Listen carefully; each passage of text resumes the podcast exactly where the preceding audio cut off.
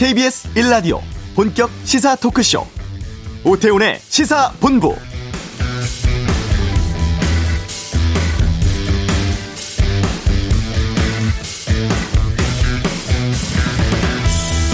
지금 서울은 폭풍 전야입니다. 폭발적인 증가세를 넘지 못하면 거리가 텅 비고 도시가 봉쇄되는 뉴욕, 런던의 풍경이 서울에서도 벌어질 수 있습니다.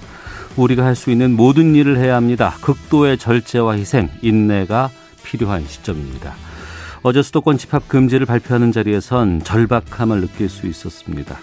오늘 자정 지나면 서울 등 수도권에서 5명 이상 모이는 게 금지됩니다. 3단계 조치보다 더 강한 초강수라고 하는데요. 그동안 장소별로 방역 강화했던 것과는 다르게 이번 조치는 함께하는 사람들의 관계와 인원 수에 중점을 뒀습니다. 동창회, 송년회, 계모임, 집들이 등 모임 이름과 상관없이 모든 사적 친목 모임은 다섯 명 이상이면 금지되는데요.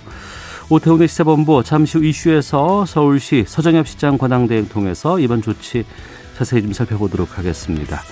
조국 전 법무부 장관의 부인 정경심 교수의 1심 선고가 내일 있습니다. 양변의 이열지를 짚어보고요. 안철수 대표 출마 선언, 또 장관 후보자 인사청문회 등 현 정치 상황에 대해선 2부 정치화투에서 다루겠습니다. 쌍용 자동차의 기업 회생 절차 신청에 대해서는 차차차 시간에 살펴보겠습니다. KBS 라디오 오태훈의 시사본부 지금 시작합니다.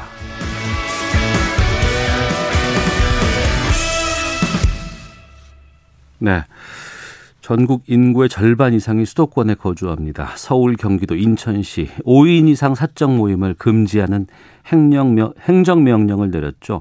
오늘 정세균 국무총리는 이러한 조치를 전국으로 확대 시행하기로 했다 이렇게 발표하기도 했었습니다. 자세한 내용 또 최근의 코로나19 상황에 대해서 좀 여쭤보겠습니다. 아, 서정협 서울시장 권한대행 전화로 연결하겠습니다. 안녕하십니까? 아, 예, 안녕하십니까. 서울시장 권한대행 서정협입니다. 예. 오늘 그러니까 자정 지나고 나서 그리고 해 바뀌고 다음 해 3일까지 5인 이상 사적 모임이 금지된다고요? 예, 예, 그렇습니다. 그 구체적으로 좀 말씀해 주시면 좋겠습니다. 어, 일단 5인 이상의 모임은 네. 뭐 실내외를 막론하고 하지 말아 주십사 하는 그런 내용이고요. 예. 어, 일단 아, 저기 수도권 전체는 이제 하나의 생활권이기 때문에 네. 전체 동일하게 적용이 될 겁니다. 음. 어, 그리고 이제 뭐 쉽게 말씀드리면 저희들이 연말에 많은 모임들 갖는 내용들을 생각하시면 되는데요. 네. 동창회라든지 음. 동호회, 송년회, 뭐 직장 회식 등 이런 것들은 물론이고 네. 또 집안의 여러 가지 대소사들 결혼식이나 장례식을 말고 이제 뭐 돌잔치라든지 회갑 칠수년 같은 거는 네. 이런 친목 모임들도 모두 예 금지됩니다. 네. 근데 이 친목 모임, 사적 모임 이것과 공적 또 이런 것들을 구분하기가 쉽지 않다라는 지적도 있는데. 예. 어, 사실은 뭐 이렇게 애매한 부분은 있을 겁니다. 근데 네. 어 조금 이제 취지 자체가 조금 네. 말씀드리면은 저희들이 최근 사정 4주간 집단 감염 발생 사를 분석해 보니까 식당 등 다중이용 시설에서 한 41.4%가 나왔습니다. 네. 그리고 최, 요즘 또 이렇게 이 확산되는 추세가 가족이라든지 뭐 어. 지인, 동료, 친구 이 가까운 분들을 통해서 계속 확산되는 추세가 많기 때문에 네. 이런 감염에 좀 고리를 끊자는 취지이고요. 네. 어, 좀 뭐 애매한 부분은 있긴 있지만은 음. 어, 저희들이 뭐 좀 드리는 좀 기준에 맞춰서 네. 모든 시민분들이 좀 동참해 주셨으면 하는 마음입니다. 어, 그럼 직장에서 점심시간에 밖에 나가서 식사하잖아요. 네네. 이럴 때 5인이 같이 있으면 안 되는 건가요? 안 됩니다. 예, 네, 네 명까지만 식사 가능합니다. 그러니까 식당에서 4명까지만 앉아서 먹을 수 있고. 식당 가시면 이제 두 가지가 적용이 될 겁니다. 식당 자체 시설에 내려진 방역 수칙이 있어서 네. 뭐 입장객이라든지 테이블당 거리가 있고요. 음. 이제 들어가시는 경우는 이제 5인 이상 이 사적 모임 금지 조치에서 네 분만 가서 식사를 하셔야 되겠습니다. 네. 어, 뭐 너무 야박한 거 아니냐 뭐 이런 좀 지적도 아, 나오는 것좀 같고. 말씀드린 대로 이제 상황 자체가 예, 예. 정말 최고의 위기 상황이고 음. 저희들이 뭐 여러 가지 조치를 했습니다마는 네, 네. 또 사회적 거리두기 단계도 높여왔습니다마는 음. 그런 효과도 한계가 있기 때문에 이거는 정말 어쩔 수 없이 이 코- 코로나의 이 확산세를 꺾기 위해서 네. 불가피하게 그렇게 취한 조치로 이해해 주시면 감사하겠습니다. 보도를 보면 무슨 뭐 Q&A 이렇게 해서 뭐 이번 조치에 대해서 여러 가지 예. 질문하고 응답 같은 것들 나오던데 네. 이런 부분들 있었던 것 같아요. 그러니까 다섯 명인지 여섯 명인지 이것도 어 잘 많은 사람들이 있지 않은 공간에서 있을 경우 이거 다 확인할 수도 없을 텐데 이런 예, 지적도 나오곤 있습니다만 그러니까 우리 시민들 아, 좀 자발적으로 모이지 않게끔 하는 것이 좀 가장 좋지 않겠습니까? 그렇습니다. 저희들이 사실은 예. 뭐 위반 행위에 대해서 단속은 할 겁니다. 근데 네. 어, 말씀하신 대로 애매한 부분도 많고요. 음. 사실은 현장 단속이라는 것도 한계도 많을 거고요. 예, 예. 정말 이게 뭐 시민들의 자발적으로 참여가 없으면은 음. 실효성 자체가 없을 수 있습니다. 그래서 좀 고민이 되시면 해도 될까 해야 될까 말아야 될까 하고 좀 애매하신 모임이 있으시면은 예, 예. 일단 안 하시는 방향으로 정리를 해주시면은 어. 아마 거의 맞을 거로 생각이 됩니다. 그러니까 여러 가지 계획도 있었는데 이거 어 집합 금지 있다고 하는데 이거 해도 돼 말어 이럴 때는 그냥 안 하시는 걸로 예, 안 하시는 게 맞는 것 같습니다. 예. 대부분이 그리고 또 저희가 내려드린 기준에도 맞고요. 예, 명심하겠습니다. 네. 예. 그 현장 단속 하신다고 하셨잖아요. 네네네. 그럼에도 불구하고 그러면 뭐 어떤 뭐 징계 처벌 같은 것들이 있습니까? 위반했을 예, 저희- 경우에 뭐 저희들이 위반 행위가 발견되면은 지금 이제 뭐 저희들 관련 법에 따라서 사업주나 이제 또 심지어는 이용하신 분한테까지 네.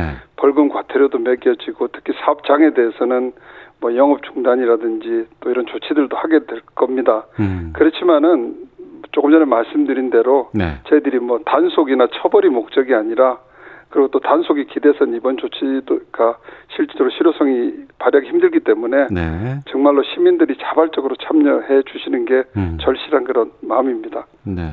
3단계에서는 10인 이상 모임 금지라고는 합니다만 지금 이거는 5인이니까 더욱 더 3단계보다 더 높은 조치네요. 그렇습니다.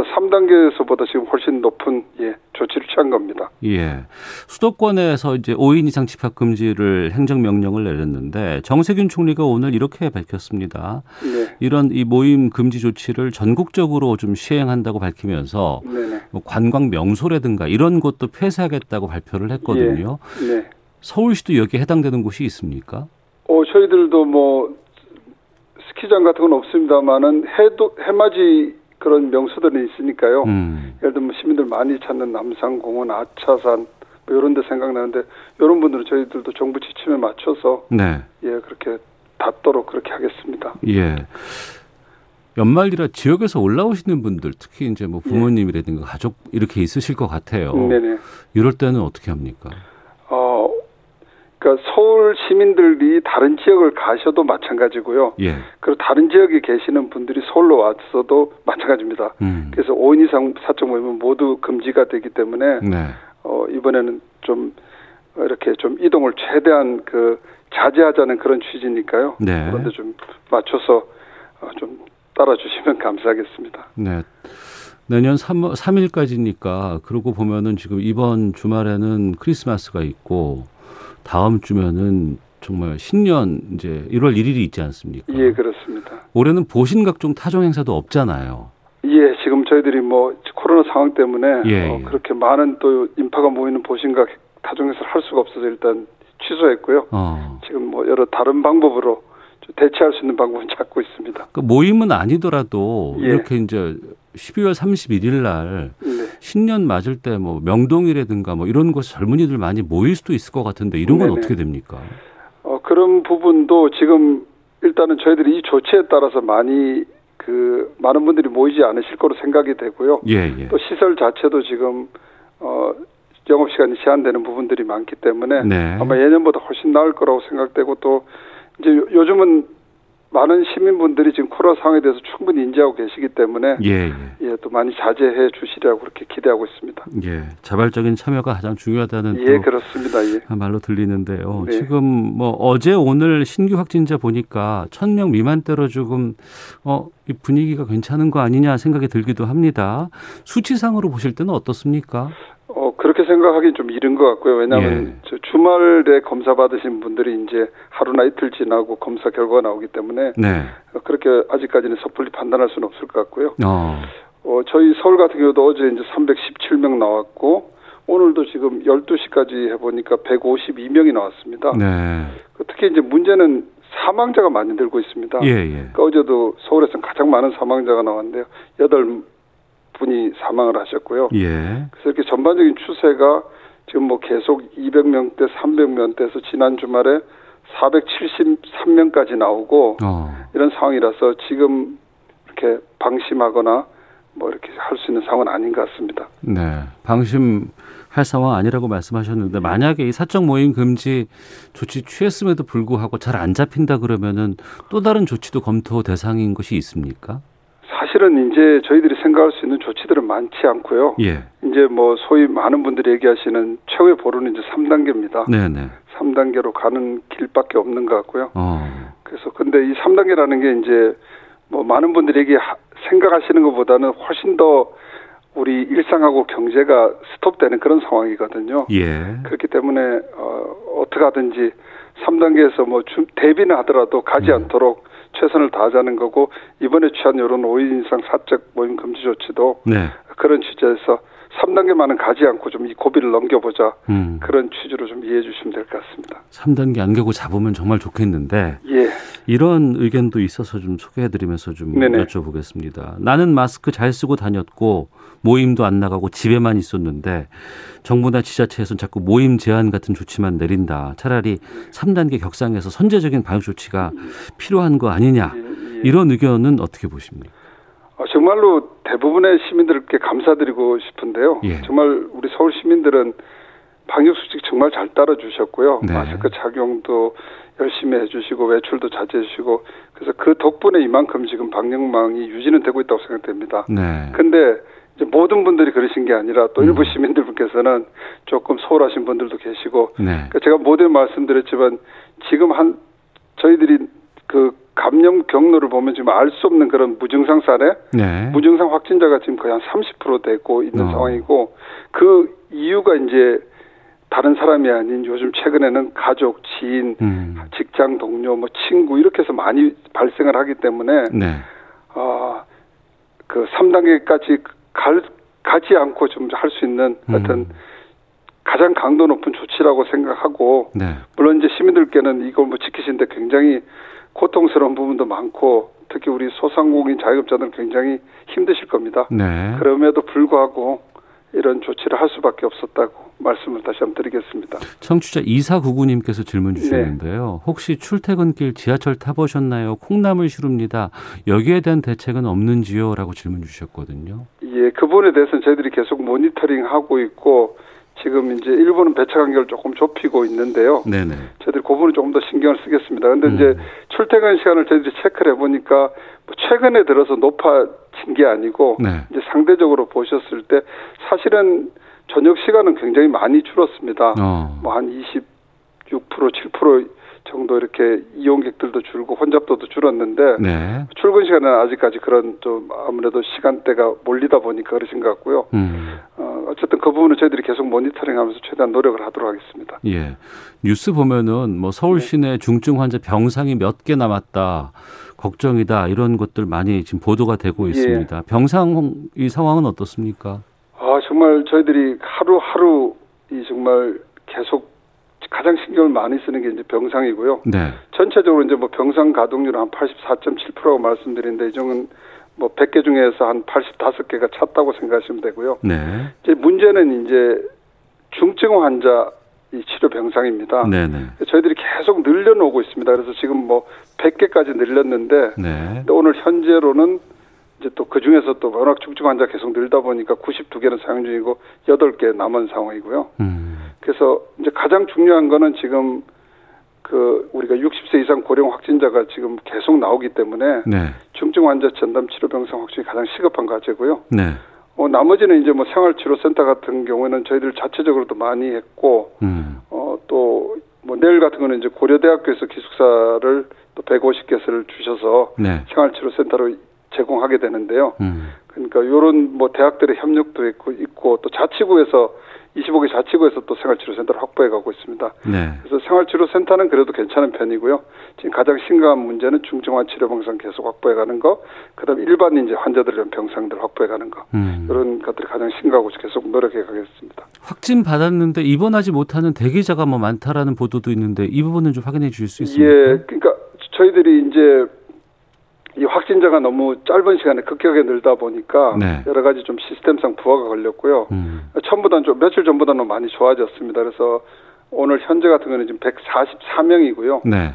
이제 병원으로 가셔야 될 분이 85분, 생활치료센터로 가실 분이 이제 59분 이런데 이제 요 정도면 이제 저기 오늘 또 다 들어가실 수 있는 상황이고요. 음. 그래서 어쨌거나 뭐 병원에 빨리 이송을 못해서 사망 사고도 발생이 했었습니다. 그래서 예. 이런 안타까운 일이 없도록 계속 저희들이 노력하고요.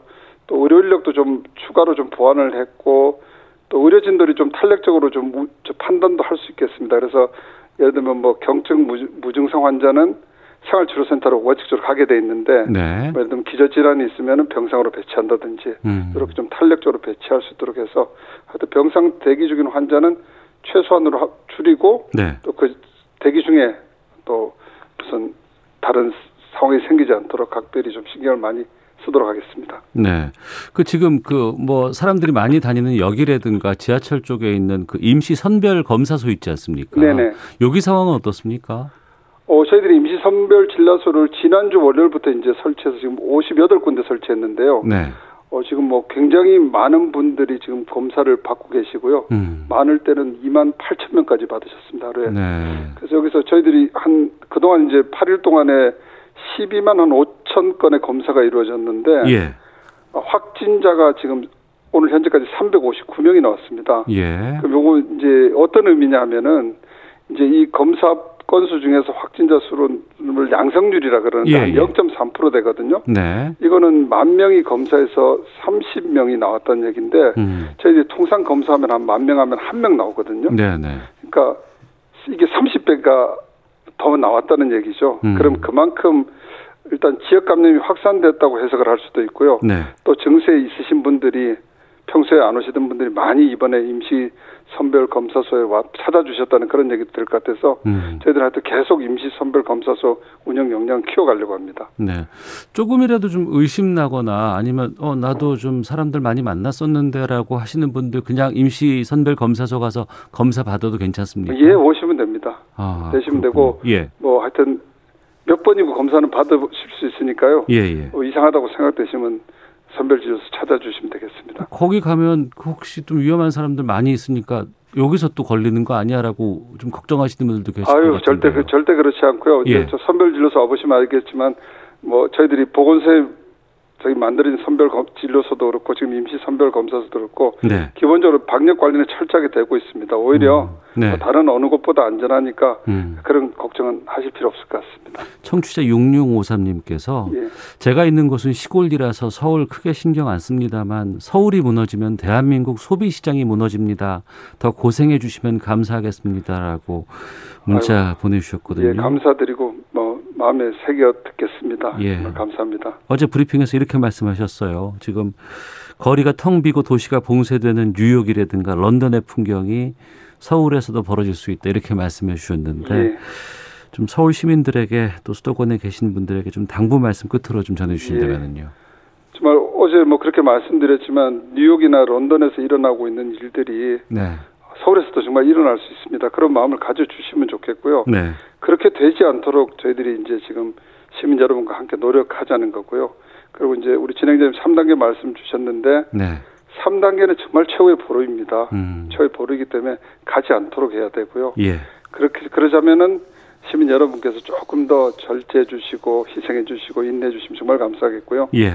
특히 이제 뭐 저희들이 다섯 명 이상 사적 모임 금지 조치도 내렸지만은 이번 크리스마스 연말 연시에는 정말로 필요한 최소한의 활동 이동만 해주시고 집에서 차분하고 조용하게 시간 보내주시면 정말 감사하겠습니다. 간곡히 부탁드리겠습니다. 알겠습니다. 자, 지금까지 서정협 서울시장 권한대행과 함께 말씀 나눴습니다. 오늘 말씀 고맙습니다. 네, 감사합니다. 예. 이어서 이 시각 교통 상황 살펴보고 헤드라인 뉴스 듣고 돌아오도록 하겠습니다. 교통정보센터 임초희 리포터입니다. 네, 이 시각 교통 정보입니다. 지금 서울 시내 내부 순환도로 성산 쪽으로 홍지문 터널 안 1차로에서 사고가 났고요.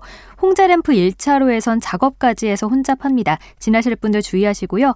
동부간선도로 성수대교 방향은 중랑교 부근에서 사고가 있었습니다. 월릉분기점부터 여파받고요. 또 성수 분기점에서 강변북로 구리 쪽으로 가는 연결로에는 낙하물이 있어서 군자교부터 정체입니다. 고속도로 상황은요. 수도권 제일순환 고속도로 판교에서 일산 쪽, 청계요금소 광장부에서 작업 중이고요. 청계터널 부근부터 4km 구간 작업 여파 받고 있습니다. 중부고속도로 남이 쪽은 산곡분기점 일대 3km 구간 정체 작업 때문이고요. 같은 방향 제2중부고속도로는 서이천 부근 1차로에서 사고가 발생해서 일대 혼잡해졌습니다. 경부고속도로 부산 쪽으로는 안성과 천안 사이 4차로를 막고 차선 끊는 작업을 하고 있는데요. 이 사이 부분 정체되고 있어서요. 참고 운행하시기 바랍니다. KBS 교통정보센터였습니다.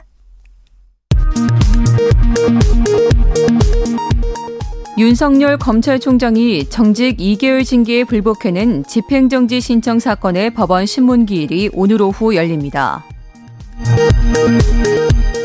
홍남기 경제부총리가 내년에 아파트 31만 9천 가구를 포함해 46만 가구의 주택을 공급하겠다고 말했습니다.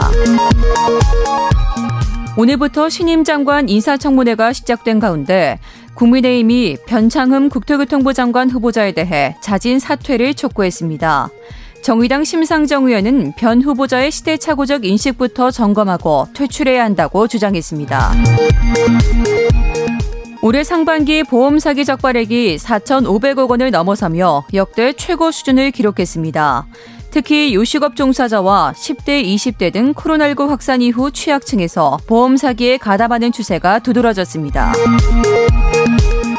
내년 1월 1일부터 10인 미만 기업도 무급휴직 지원금을 받을 수 있습니다. 무급휴직 지원금 요건도 완화됩니다. 지금까지 헤드라인 뉴스 정한나였습니다.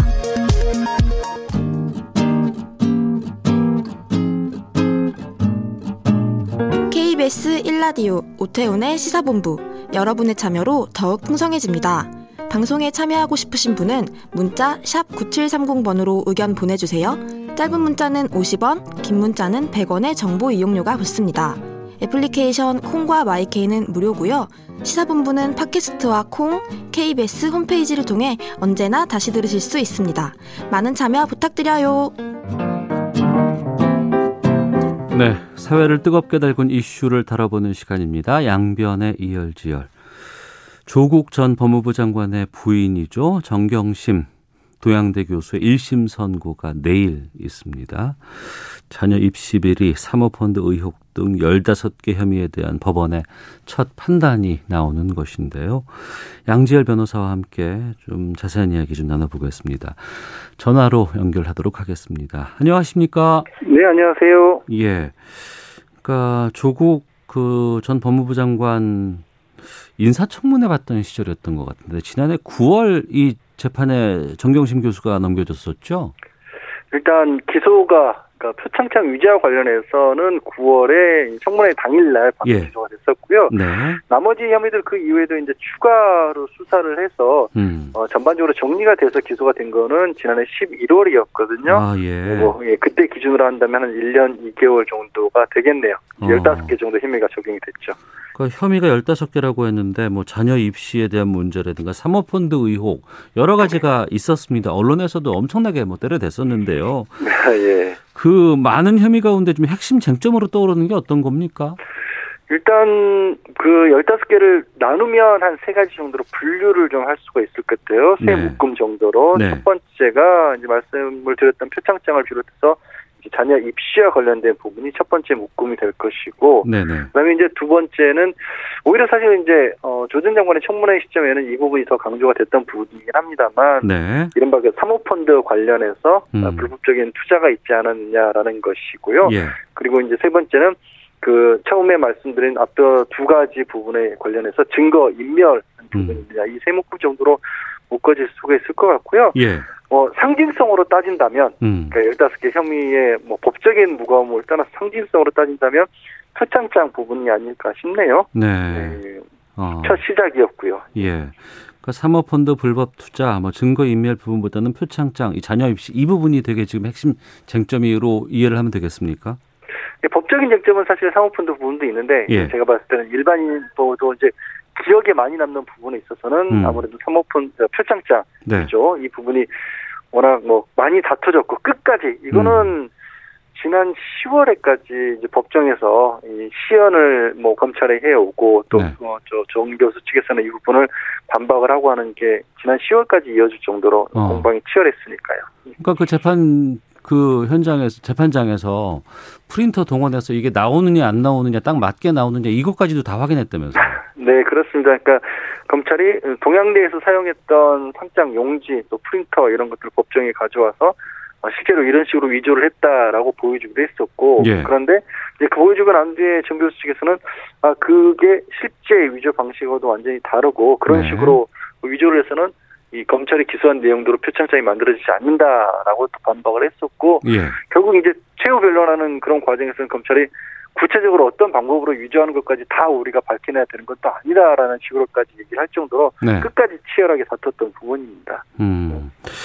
어, 11월에 지난해 11월이었죠. 그때 네네. 이제 전반적인 것들을 다 묶어서 이제 기소가 됐다고 마셨, 말씀하셨는데 지금 1심 선고까지 1년 넘게 지금 시간이 좀 지체되고 있지 않습니까? 네. 이건 어떻게 보십니까?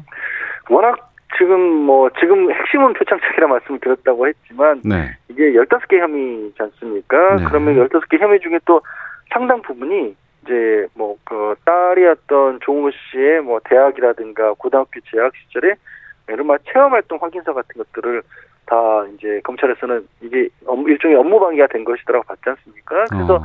뭐 대학 관계자들도 전부 증인으로 불러서 이 부분이 어떻게 된 것인지 하나하나 확인을 하는 과정들이 거쳤고요. 네. 또 그렇게 뭐 설령 이제 검찰에서는 뭐 이게 이제 본 교수 측에서는 이게 범죄가 된다는 것 자체를 다투고 있긴 합니다만 네. 그런 것들이 어떤 과정으로 확인서를 써줬는지를 이제 검찰은 입증을 한다고 증인을 불렀고 음. 또 그게 설령 잘못된 어떻게 보면 체험 확인서라고 가정을 하더라도 이런 것들을 낸 것이 과연 법적으로까지 처벌할 일종의 상황이냐 이런 부분들도 다퉈졌기 때문에 네. 시간이 그만큼 오래 걸렸고요.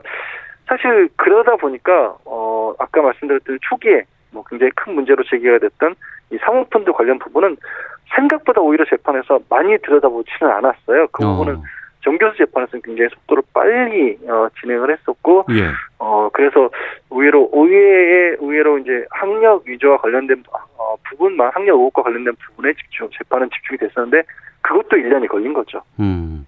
그동안 재판 횟수가 상당히 많았다는 얘기가 나오던데 어떻습니까? 비교해 보면 다른 여타 재판과. 어, 1심 재판에서 이런 정도의 시간이 걸리는 것 자체도 이례적이라고 할 정도의 것이고요. 예. 뭐, 검찰의 구형량이 7년이고 전체 혐의가 15개라고는 하지만, 음, 그러니까 7년이란 구형이 굉장히 무거운 구형이긴 합니다. 예. 무거운 구형이지만, 혐의 사실 15개를 놓고 본다면 또 그렇게 무거운 것이냐라는 질문을 할 수도 있는 거거든요. 반대로. 음. 그만큼 검찰에서는 정말 마지막 구형 단계에서도 뭐 국정농단에 비연될 만한 사건이다라고까지 강조를 했었습니다만 네. 그래서인지 뭐 시간이 오래 걸린 건 맞고요. 음. 하지만 그 내용들을 다투고 하나하나씩 개별적인 내용들을 다투고 보면 실제로는 과연 이런 게 이제 재판부에서 따던 같은 것들이 그런 거거든요. 기억 남는 걸 간단하게 말씀드리면 네. 뭐 실습을 했는데 음. 고등학생이 나와서 실습을 했는데 이 실습의 수준이 뭐 어떤 식물들 같은 거에 플라스크의 식물들을 뭐 물을 갈아준다거나 네. 아니면 뭐 선인장 같은 거에 물주기였다 이런 정도였는데 그걸 두고 검찰에서는 뭐 제대로 못한 그 별로 중요하지도 않은 일을 했는데 왜 실습에 잘했다고 했느냐라고 하고 교수는 그럼 고등학생에게 체험학습을 뭘 시키었느냐라는 식의 공방들을 하고 음. 그러니까 이런 것들을 가지고 그 많은 시간들을 사실 이제 검찰의 인력이 또 법원에서 시간을 보냈던 것이죠. 네. 그 애초에 뭐 언론에서 상당히 중요하게 봤던 부분이 사모펀드의 불법 투자 이 부분 아니겠습니까? 네, 그렇습니다. 그리고 이것은 그 조 전 장관의 오촌 조카의 1심 판결도 지금 나와 있는 상황이고 네. 이 부분의 공방들은 지금 어떻게 정리가 될까요? 어, 그 부분이 이제 정경순 교수 재판에서는 크게 다투지 않았는데요. 네. 이제 그 다투지지 않았던 이유 중에 하나가 이미 그 오촌 조카 조모 씨의 재판은 1심이 결론이 나왔었거든요. 네.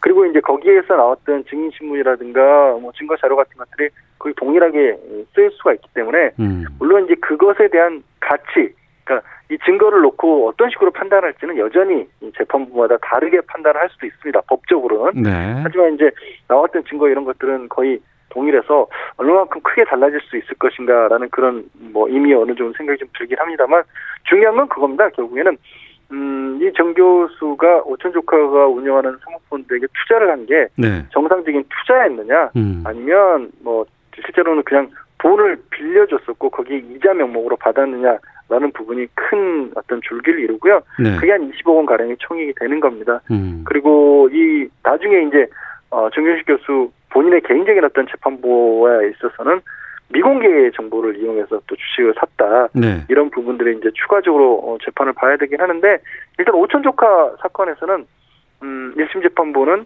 이 이익을 얻는 데만 관심이 있었지 그, 그 어떤 코링크 PE로부터 횡령을 했다거나 음. 아니면 코링크 PE의 불법적인 어떤 정보를 이용해서 투자를 한 건 아니다라고 판단을 하기도 했습니다.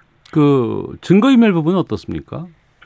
증거인멸 부분이 이거 부분도 지금 다퉈지고 있는데요. 네. 어떤 것들이냐면 어, 동양대 교수 연구실에 있었던 컴퓨터를 예, 예. 어, 외부로 바깥으로 가지고 나갔다거나 음. 아니면 인사청문회 과정에서 어, 그, 자기 어떤 사모펀드와 관련된 부분에 있어서 사모펀드에 대해서 출처 내용들을 잘 모르도록, 모르고 있는 게 사모펀드다. 음. 뭐 블라인드 펀드다. 이런 식의 내용이 들어가게 한 그런 부분인데, 네네. 이 부분은 이게 뭐가 다퉈주고 있냐면요. 원래 형사 사건에서 자기가 자기 증거를 없애는 거는 처벌을 안 합니다. 네. 그러니까 뭐냐면 아, 자기가 범죄를 저질러 놓고 자기 범죄에 대해서 거짓말을 한다거나 아니면 자기 범죄 증거를 없애려고 한다든가 이런 것까지 추가로 처벌을 하게 되면 음. 거의 모든 범죄자들이 다 처벌을 추가로 받아야 되거든요. 예. 뭐, 뭐 쉽게 말해서 인지상정이라고도 볼 수 있기 때문에 음. 그런 부분은 처벌을 안 하는데 대신에 다른 사람을 시켜서 어, 자기 범죄에 관한 증거를 다른 사람을 시켜서 또 이거를 없애게 되면 네네. 그건 또 처벌을 하거든요. 예. 그 부분이 과연 정 교수 같은 경우도 다른 사람을 시켜서 순수하게 그 자기 범죄 증거를 없애도록 한 건지 음. 아니면 그 다른 사람들이랑 같이 네. 이걸 없앤 건지가 지금 다퉈지고 있어요. 음. 어, 그러면 이제 다른 사람을 시키기만 했다고 보면 말씀드린 것처럼 처벌이 가능하지만 어느 정도 같이 이 증거를 없앴다고 보면 또 이게 처벌하기가 애매해진단 말입니다. 예. 그런 부분들도 이 법원에서 다퉈지고 있는 상황입니다. 예. 지난 6월 재판부가 어, 정 교수하고 조정 장관이 어, 펀드 운영 보고서 위조했다는 혐의 내용에 대해서 재판부가 검찰에 이렇게 요구를 했다고 합니다. 두 사람이 교사범인지 공동 정범인지 설명하라. 네. 이 부분은 어떻습니까? 그, 그 부분이 바로 제가 조금 전에 설명을 드린 부분인데 교사범이라고 하는 거는 다른 사람들을 시켜서 음. 자기 범죄와 관련된 증거를 없애도록 했다라는 아, 겁니다. 예, 예, 예 그런데 예. 공동 정범이면 함께 했다라는 거거든요. 예. 그러니까 결국 자기 증거 자기가 없앴다라는 부분이 되기 때문에 처벌할 수 없기 때문에 어느 쪽에 해당하는지 설명을 해라라는 것이었고요. 어. 결국 이제 해당됐던 부분은 뭐냐면 그 청문회 준비하는 과정이 있었지 않습니까? 예, 예. 청문회 준비하는 과정에서 아 이게 과연 어떤 회사에 돈이 들어가는지를 알고 있었느냐 모르고 있었느냐 관련해서 음. 이 사모펀드라서 이른바 블라인드 펀드다 네. 이런 식으로 이제 그 설명 자료를 만들도록 했다 이 부분이거든요. 이 부분을 가지고 과연 이거를 어 그 회사 코링크피 관계자들에게 시켜서 만든 음. 건지 아니면 뭐 함께 그걸 만들었다고 봐야 될 것인지 이런 부분까지 다퉈지고 있는 겁니다. 네. 지난해 여름부터 참 많은 일들이 있었습니다. 네. 그리고 이제 법적인 판단이 내일 이제 나오게 되는데 재판부의 판결에 따라서 여러 가지 좀 시사하는 바가 클 것 같거든요. 우리 사회에 네. 또 끼치는 파장도 클 것 같은데 어떻게 전망하십니까? 저는 뭐 법적으로는 내일로 정리가 안 될 것으로 보이고요. 어. 항소심 대법원까지 가야. 네. 왜냐하면 말씀하신 것처럼 사회적으로도 워낙 첨예하게 이 시각이 엇갈렸던 그런 부분이고 이게 확정이 돼도 저는 그게 그렇게 크게 가라앉지 않을 것으로 보입니다. 어. 네. 무슨 말씀이냐면 사실 정치라면 예. 뭐 다수결처럼 어느 쪽이 많고 어느 쪽이 적고에 따라서 방향이 정해질 수가 있지만 형사 재판은 정말 정말 대다수 음. 7, 80% 90%까지는 동의를 해야만이 그게 올바른 어떤 사법이라고 저는 볼 수 있다고 보는데 네. 이 재판의 경우에는 대법원까지 가서 결론이 나더라도 음. 이미 이미 각자 보는 시각들이 완고해진 부분이 있어서 크게 달라지지 않을 것 같거든요. 네. 사실 이 수사가 무리하고 무리한 부분이었다는 부분이 바로 그런 이유 때문에. 음. 그러니까 국민들이 이렇게 갈라질 수밖에 첨예하게 서로 다르게 볼 수밖에 없는 수사였다는 알겠습니다. 예, 네, 이미 문제가 아닐까 싶습니다. 네, 예. 양지열 변호사와 함께했습니다. 고맙습니다. 네, 고맙습니다. 예, 잠시 후 2부로 가도록 하겠습니다.